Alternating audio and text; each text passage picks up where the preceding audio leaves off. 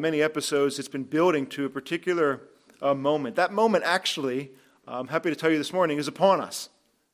This is, this is a high mark uh, in Jesus' ministry where he will actually particularly ask that one question that we have uh, consecutively been asking is who is Jesus Christ? Here's Jesus um, before his uh, disciples in a more private conversation. Uh, and it's always like that. That the, the moments in the Gospels we learn the most about Jesus Christ, it happens to always be this way. In the more private, small conversations he has with those who are his disciples. So you'll see here, Matthew 16,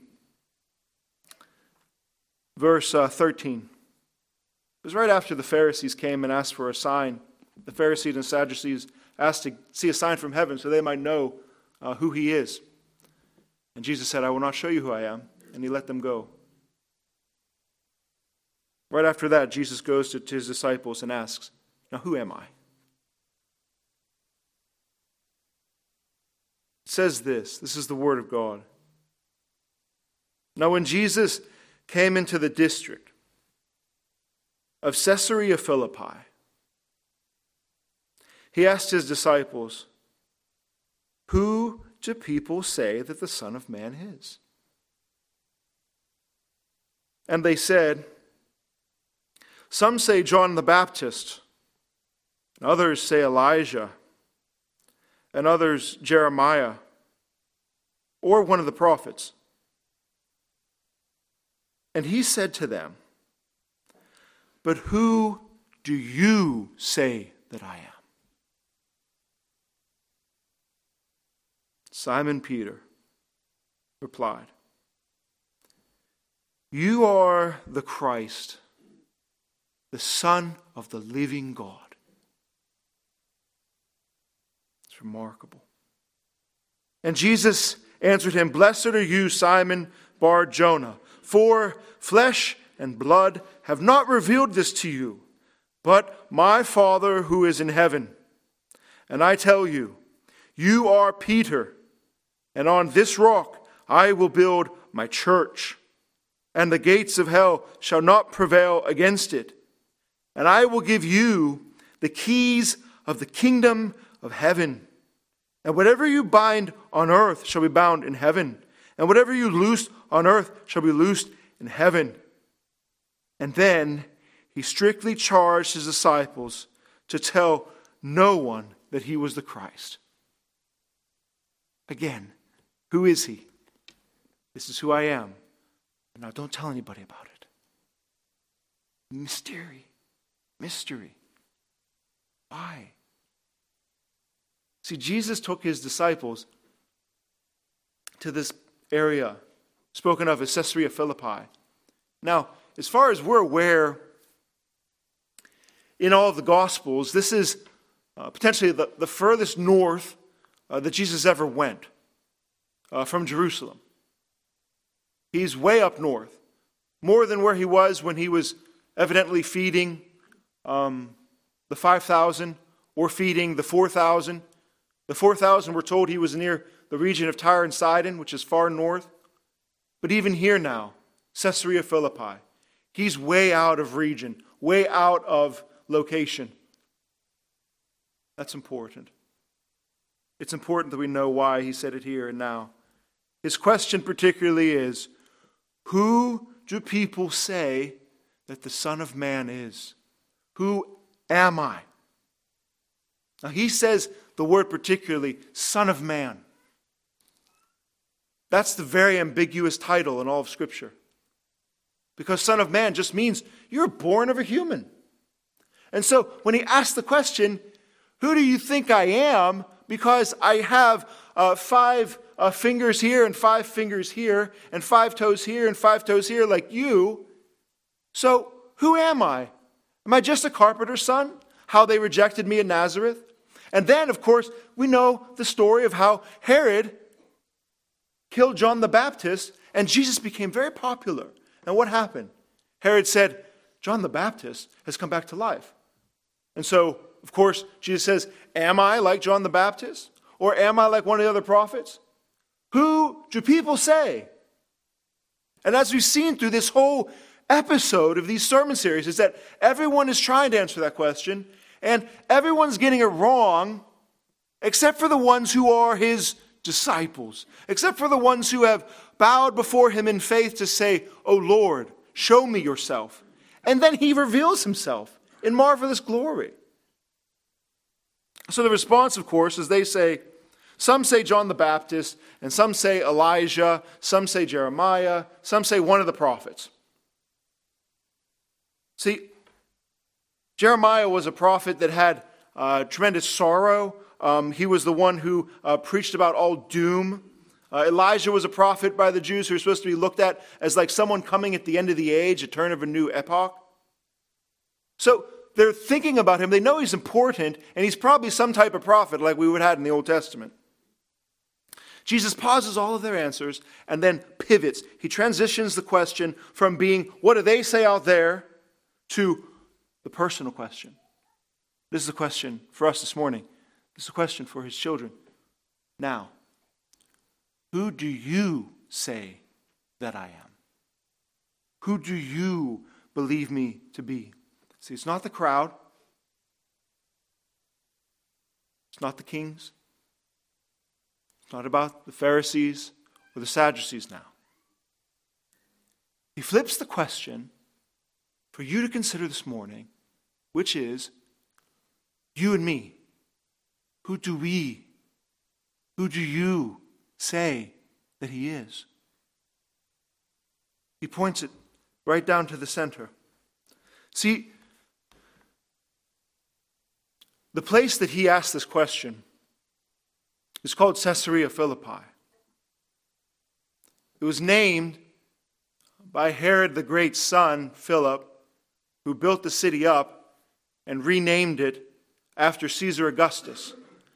And in order to make um, uh, good friends, uh, he said, Hey, how about we put both our names on it? Because you're kind of like the Caesar that's running the whole empire, and I'd like to be your friend. So, uh, Caesar Philippi, you want to call this town that? We can be buddies, and maybe you can get me promoted. So, that's the name of the city. But it used to be called a different name. It used to be called the city of Pan. Panias was the name before it was changed, back when the Greeks occupied it, not the Romans. That's interesting. See, if you'd go online and look it up, or even travel there, tour guides, there's a tremendous history to this city. Because the city was actually dedicated to a Greek god named Pan. That Greek god was the god for shepherds, uh, the god for people who were um, herders and kept flocks. Now, if you watch anything on TV with mythology or these kind of things, you see images, you'll recognize this image. It's a man with a human torso, but his feet are like the feet of a goat. And uh, he would have a uh, series of reeds um, that he would play as a pipe. And they would ascend from shorter to longer. And it was called a pan pipe. You hear the term. Well, he was a kind of God that would scare everybody about death. And when you were thought to be frightened for a causeless reason. You just went into um, a big fit of um, fear. That was called a panic. That's where the word comes from, you see. The Greek was panikos, and it means to be afraid. But it comes from being visited by the god Pan. Scary things. Scariest of all was the temple of this god in Panias. Where did Pan live? He lived, as far as the Greeks were concerned, in a very big cave that you could see today. And that was his temple. And the cave, they believed, went down very deep. They thought it went to Well, the place of the dead. So people would take goats and sacrifice them and throw them into the cave, try to keep the fear away, particularly the fear of death. The entrance to that gate, the door, was the door of death. It was called the gate of Hades, the gate of hell, the place in which Jesus said, shall never prevail against his church. He decided to wait to say that here and in this time.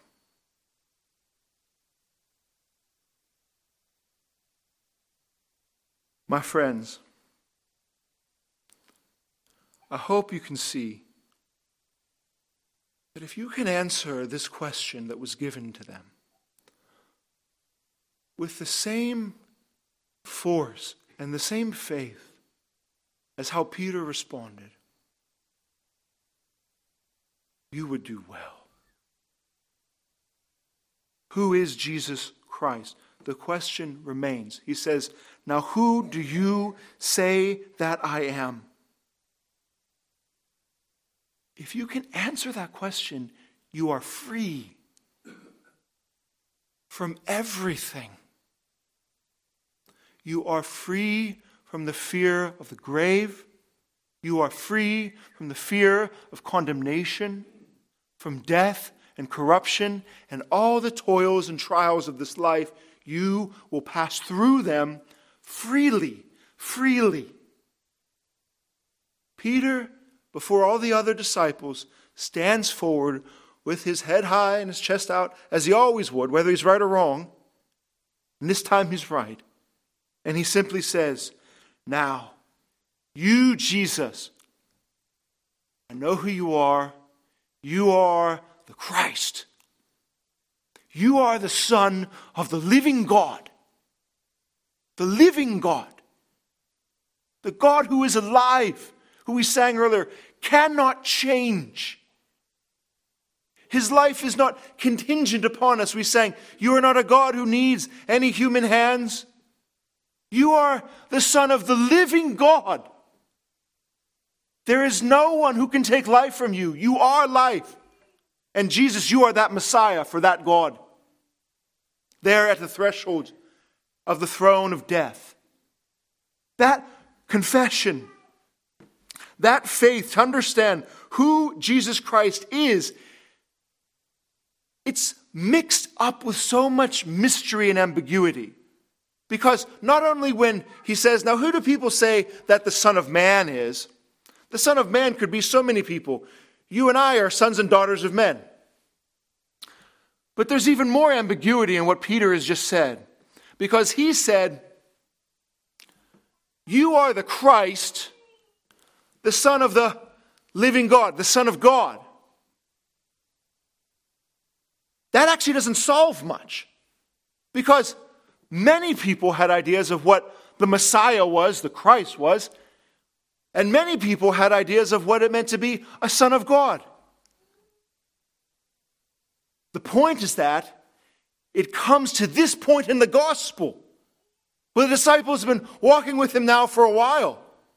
And though the words are the same, oh, yes, Jesus, you are the Christ, the Son of God, there's something different here where Jesus pauses and realizes that Peter has actually progressed. He has moved in his knowledge of God to a level in which he pauses and say, "Oh Peter, you have no idea that you did not figure that out yourself. The Lord, my Father, not flesh and blood, he has been revealing to you my true nature. See, it's really like um, this famous um, skit you probably heard of, at least in part, was uh, back in the 1950s. Uh, Abbott and Costello, right? I just say that and you guys are already laughing. I don't know if they knew that they were going to be like internet famous because they didn't know there was an internet. But the skit goes this way. These two guys, they run this skit and they do it hundreds of times all across America. It becomes famous. It's a man talking to the manager of a baseball team, and he says, You know, I'd like to know uh, the names of your players. Well, and the manager says uh, very simply, Well, our first baseman, who? Who is on first? And of course, he responds and says, Yes, that's what I would like to find out. And he says, Yeah, who is on first? No, no, no, no, no. Who is on first? He says, Yes. Right? It's famous because then he goes on to say, No, I want to know the fellow's name. Who? I'm not asking the question. They go back and forth. But you see, the question of Jesus is, Now, who do you say that I am? Oh, it's simple enough. You're Christ, the Son of God. Yes. What does that mean? Messiah, anointed. Craig Blomberg, a New Testament scholar that outlines many conceptions of Christ that we are aware of in the first century. People thought of the Christ as either something to be completely abandoned. See, about 100 years ago, before Jesus arrived, there was this thing called a Maccabean revolt, in which actually the Jewish people took back their freedom from Greek overlords. But what happened was they were just as corrupt as the Greeks. And so they thought it was a messianic movement. So they tried the messianic movement and they said that doesn't work. They forfeited it. So Messiah doesn't even mean much for many of the Jews in Jesus' day. Some thought the Messiah should have been a great priest king who was going to free, uh, free um, uh, Israel of all this corruption, and they ran away and became sectarians, kind of like the Amish or the Mennonites. They were called the Qumran sect on south. And they were looking for a Messiah, but their idea of the Messiah was completely different than others. The idea of a Messiah, most popularly, if you were to speak to an average person in Jerusalem at the time, Craig Blomberg says that it would have been someone that is just simply looking for a violent warrior king, someone to take over and to run the show. Of course, we knew about these people in the New Testament. They're called the Zealots. Less famously, there's other categories of people called uh, the Sicarii, uh, which means dagger men. So, in the time of Jesus, understand, people were running through the city stabbing other people, just as acts of terrorism, um, just to overthrow the government. And they thought they were doing something for the Christ, the Messiah. Even today, if you were to speak to a modern Jew, they would understand the Messiah most likely to be just some great sage or teacher, nothing more. That's not what Peter was saying. If you expel all the concepts of religion or scripture or the gospel, it's hardwired into our brains to think with a Messiah type of complex. There's problems in the world. People want to find solutions, so they turn to violence. You have fascism, you have communism, Marxism, anarchism, or extreme nationalism. Just go to war to solve all your problems. Nothing's changed. Everyone's looking for a Messiah. No, the answer then maybe is you need a great sage, great wisdom teacher, like they look for in their Messiah. But see, we've tried that again too. No, it can't be religion. It can't be this. It can't be that. We'll have an enlightenment. We'll know more. We'll be wise. We'll have reason. We'll look for wisdom, knowledge. That will be our Savior. Education. There's a story that's not that well known. It was in um, uh, the French Revolution. They actually uh, paid an actress uh, to dress up as Lady Liberty. Um, they had a great festival and they drove out all the clergy into the great cathedral of Notre Dame in Paris. Well, they actually brought her through with candles and fanfare and music, and they worshiped her as the goddess of reason. And then they proceeded to slaughter 40,000 people. False messiahs are all around, they'll never go away. Jesus has never been impressed by people who misunderstood him. There was something that Paul, that, that, that Peter said when he said, You are the Christ, the Son of the living God, that paused Jesus in his tracks to say, Well done.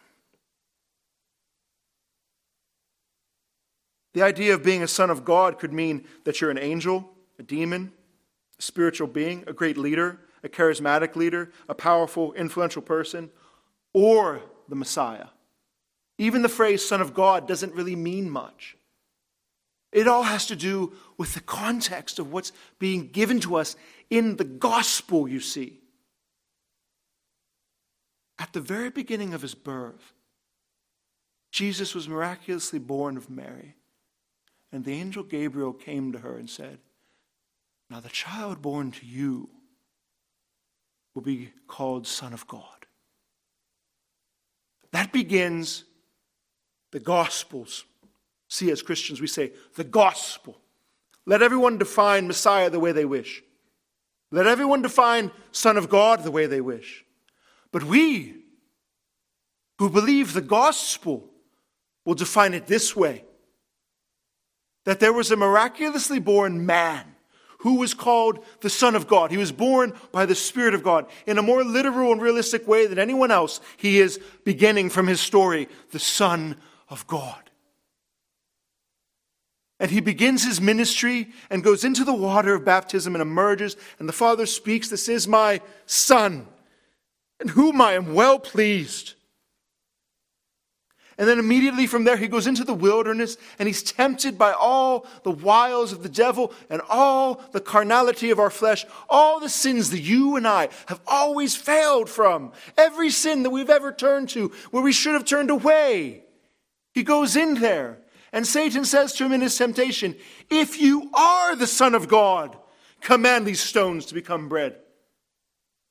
And because he was the Son of God, he did not command these stones to become bread. Because I, as the Son of God, says, I always will seek to do the will of my Father, and I will never test my Father, my God. That's the beginning, leading to the climax in which his parting words are this that we realize that the Son of God, that Jesus Christ is, is not like any Son of God. Go therefore Baptize them in the name, single, not names, in the name of the Father and the Son and the Holy Spirit. This is a Son of God who is equal with God. He shares the same singular, trifold name interwoven in his sonship.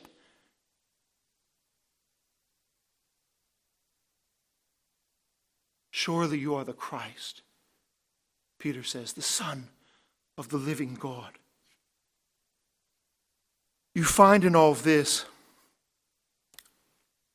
the reality of your life and mine that if you know the Lord Jesus Christ, you progress in that knowledge in beautiful ways. In chapter 14, Peter and all the other apostles already professed him to be the Son of God. When Jesus walked on water and he brought Peter back in the boat dripping wet and said, It was a nice try. I love you. And here I am. He saved him from sinking in the waves. Do you know what they all did? They bowed down and worshiped him and said, Truly, you are the Son of God. But you see, it means more now. He's been walking with the Lord longer now. And he's beginning to see that his ideas of what he was saying about the Lord mean more. Yet, the words are the same, but they're imported with all the meaning. It's like a marriage. That first day, you stand there in front of everybody and say, I love you the wedding ceremony. And then you say it after 12 months. And you still mean it. Then you say it after 12 years.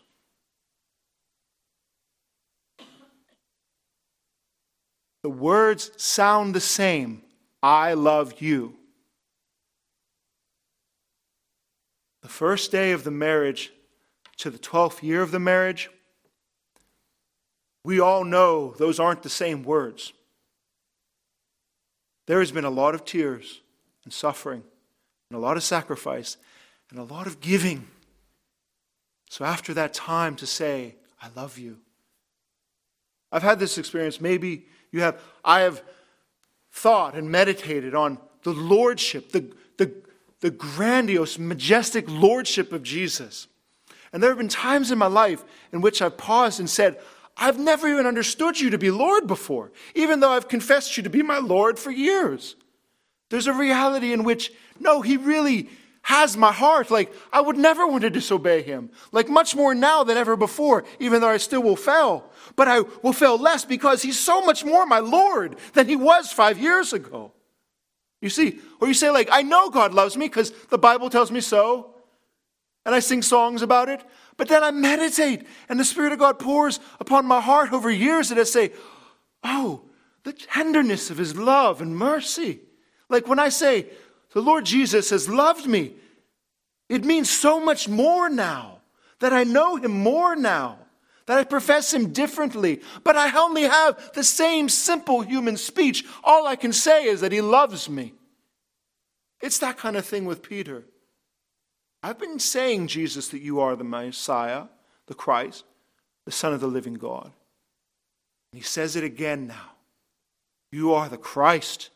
You are the Son of the living God. This kind of revelation. Where does it come from? The reality is, Jesus clearly points this is a gift. Do you know what I'm talking about?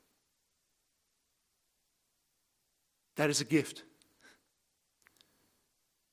If you have moved on the spectrum of your love toward Him and His love toward you, that this intimate knowledge, love you have of God, that is a gift.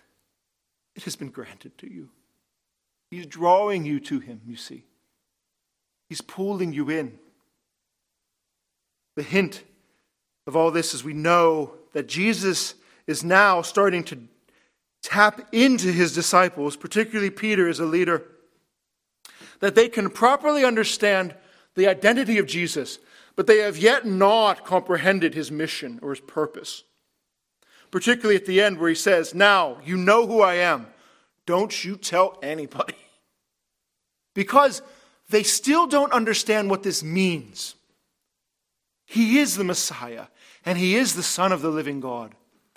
But they're not permitted to even talk about it because they will lie on His behalf. They will still conceive of Jesus as being this Messiah that will do His Messiah thing the way they intend it to be to save the world. And so He says, Now be quiet. The hint we have, though, of this mission that they're starting to just get the grasp on is that, yes, you're right, I am the Christ, I am the Son of the living God, and then Jesus transitions into speaking about now this, now you know who I am. This is what I have come to do. The hint is the church. I tell you, you are Petros, and on this Petra I will build my church. You are Peter, and on this rock I came to build a church. Now, I don't like it when pastors say, now look to the person on your left and shake their hand and tell them have a good day. No, it just makes it artificial, a little socially awkward. Um, so I'm going to ask you if you could just gaze your eyes to the left and right. And don't look up and down, you see. If you look up and down, you'll be impressed by the ceiling tile. And it is nice ceiling tile as far as ceiling tile goes, I believe. And if you look down, you'll see a carpet, and that's fine. But you see what ecclesia means church? It means assembly. Assembly. If you were to look to the left and right, you potentially could catch your eyes in the glimpse of another immortal being another immortal being. That's the church, you see. Someone who will be with you forever, professing faith in Christ in the glory of God. So, yes, I am the Christ. What is it that he's doing in the world? And if you look around, you say, This is it. To the world's eyes, what is it? We gathered here because of a man named Jesus.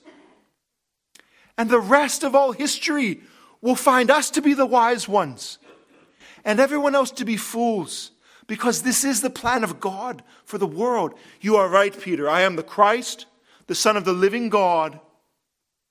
And upon this rock I will build my church, my assembly, my ecclesia, my called ones who will come together and they will worship me.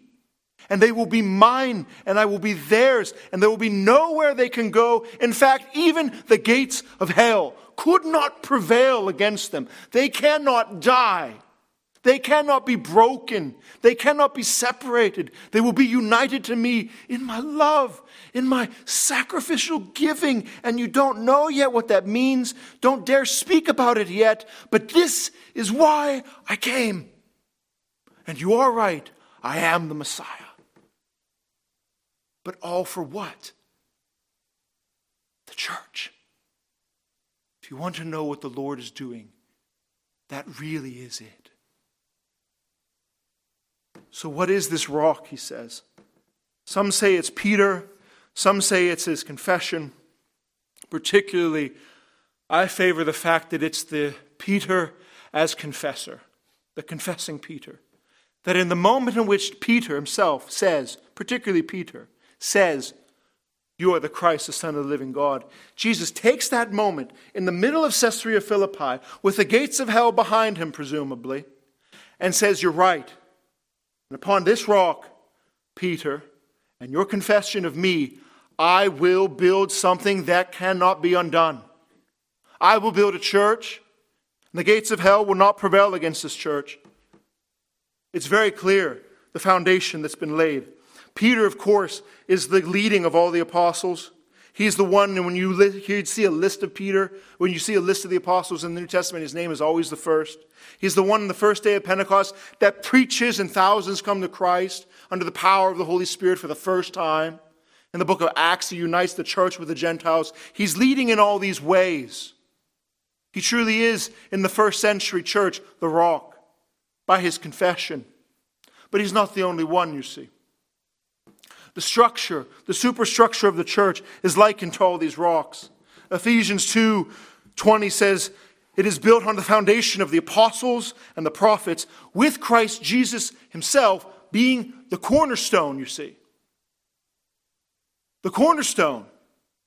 That one first principal stone that is laid down, of course, at the corner of the foundation, that it has to be set at that depth and at that level so it all would build out from. It is principal. It is first. It is primary. If this cornerstone is wrong, the whole building crumbles and falls. And we understand Jesus Christ to be that one principal cornerstone and his 12 apostles, therefore, to follow suit to build a 12 stone foundation to this superstructure we call the ecclesia, the church, the assembled ones. We know that even most particularly Revelation 21, we're told that John saw Zion coming, and he saw it as a great city, a walled city with 12 foundations. And the 12 names of the 12 stones of those 12 foundations were the 12 apostles, Peter being one of them. This is the image of the structure. But the problem is, particularly for us, we don't have a very high view of the church. This is how it actually works. People say, Yes, I'll be part of that church for about a week. Or then someone will offend me and I'll go somewhere else. And I'll be nameless and I'll just pop into another church and all my problems and all my baggage and everything I have will be forgotten for at least another week.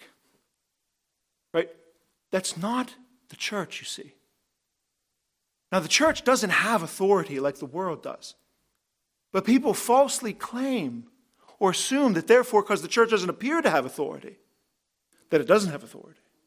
But it does have authority. Look at what he says the power of this church that Jesus Christ has built. He says this I will give you the keys of the kingdom of heaven, and whatever you bind on earth shall be bound in heaven, and whatever you loosed on earth shall be loosed in heaven. This image of being a key bearer, it's a steward, someone who's not the king, of course, who Jesus is, but the church has been given the keys on his behalf to delegate. Isaiah 22 points this out that there is the keys who are the king of David, but there's a man named Eliakim who is able to steward the keys and unlock and open on behalf of the king with the authority of the king. The phrase here, the ESV translates it shall be. It's actually a future passive. It could, and I think even better translated, whatever you bind on earth shall have been bound in heaven. And whatever you loosed on earth shall have been bound in heaven, uh, shall have been loosed in heaven. Please understand. Church has been given the word. The church has been given the sacraments. Church has been given the power to actually exercise church discipline. And there is no authority, believe me, in this church apart from that. And there is no authority in me or any of the elders, particularly even of this church, apart from the perfection of this.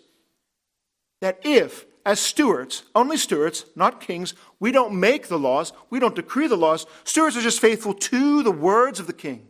And so, being faithful to the words of the king, we say, by the words of the Lord Jesus Christ, if you do not be reconciled to your brother, then you are not forgiven of your sins. And we have reason to treat you as a Gentile and a tax collector, and to excise you, to lock you out of the church.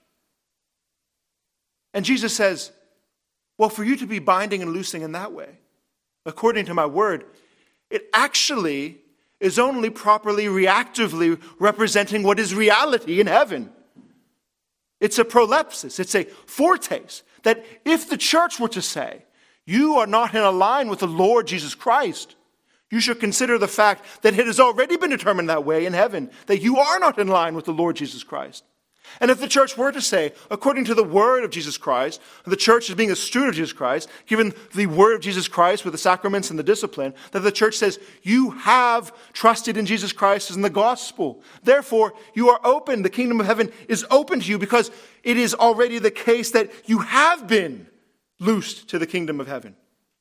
It is not as though the church determines what's going on in heaven, but as though the church reflects the reality that already is perfectly persistent in heaven or obtaining in heaven. So there's authority there. Tremendous authority. What is authority apart from going to wage wars and tax people? That's one thing for about 30 or 40 years.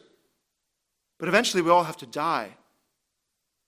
And there's only one institution, we're told, the gates of death cannot prevail. Tremendous authority to say, Do you know the Lord Jesus Christ? You are open. Do you not? You are closed. This is actually present on the earth that the Lord has created. To say all this, I've spoken with people many times over, myself included, to have this type of fear of death. My, my prayer this week, particularly in preparation for the sermon, that, that the Lord would be gracious to us as a church uh, to free us from this fear of death. Even over the past year or so, there have been many people I've spoken to that have this, and I don't know if it's something I'm more aware of now or if it was something the Lord has done to our culture in some ways through COVID, um, that there's this tremendous fear of death and also panic and, and angst that almost seems to just rush upon. We all know this. Some of us wrestle with it more than others. Some of us are more conscientious than others. Some of us like would be entertained watching paint dry. I'd be there. Some people think about really important things all the time, and I'm pleasantly don't all the time. And I'm not maybe that worried about stuff as I should be. I don't know. But the reality of the gospel is this.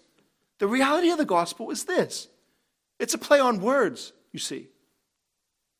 Petrified. It could mean to be scared, or it could mean to be calcified and turned to stone. Are you petrified?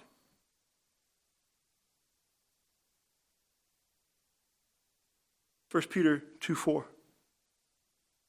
As you come to him, living stones, that building we heard about, Peter, his foundation stone. As you come to him, this is Peter talking in his letter, as living stone rejected by men, but in the sight of God, chosen and precious. You yourselves, like living stones, are being built up into a spiritual house. You could either be petrified in your fear, most principally, and the fear of all fears is the fear of death, or you could be petrified with Peter. It's a living stone, stoned in with him as Jesus Christ, the cornerstone in the church, in which we are told principally there is no fear of death. I was camping years ago. I was younger, maybe a teenager. We went up north to this uh, cabin. Uh, it was, it was fun, fishing, pretty much an annual thing. It's a big pond there where lots of other people would uh, be fishing or hiking or kids riding their bikes. And on uh, the side of that pond, there was a very large stone in which a, a massive uh, copperhead uh, snake was coiled up, uh, resting in the sun, sleeping in the sun. And one who was with us um, grabbed a very large stone, held it super high above the head, high as possible, we don't know how long this thing is or how fast it is. So you got to hit it once. And landed it and killed it on the head. Its head was full of poison, it was fat, sated with poison. Death was in its veins. Jesus is in the far north, Caesarea Philippi, Jerusalem far down. And he says, Listen, I'm building a church. The gates of hell will not prevail. The Messiah has to crush the head of the serpent. He knows from this point and the rest of the gospel is Jesus doing nothing more than going from the toppest north to the bottom, the belly, in the south. He's going straight down to Jerusalem. He knows that he will be rejected and tried, condemned, and crucified. Yet, of course, we also know Psalm 18, 118 says, The stone that those builders in Jerusalem rejected has become the chief cornerstone. Jesus says that death cannot prevail against his church because the very cornerstone and foundation of the structure of his church was the stone that landed right there on the head of the serpent to subdue Satan and all of his death and condemnation and anything he could say about you. Though therefore, from the cornerstone out, there is no way death can prevail against his church. He put that high point from the top of the city in Caesarea Philippi to drop down into Jerusalem and end the thing finally. This is the church of Jesus Christ. It is built on the foundation of Jesus Christ which has landed underneath it all the death of death and the death of Christ. That is the cornerstone, and we are built upon him. Dear Father God, let it be the case that we understand the building that you have made. Oh, Father, that stone, the Son you brought into the world, that stone who was rejected was killed and crucified. That is our cornerstone. You have brought the death of death and the death of your Son. That the gates of hell will never prevail against us, Lord. Lord, we ask in this particular prayer that anyone here who is beset with a unneeded demonic fear of death, Lord, that you would free us, that you would keep us free and petrify us with Peter as one of these living stones that may never die. In Jesus' name, amen. Amen. Would you please stand?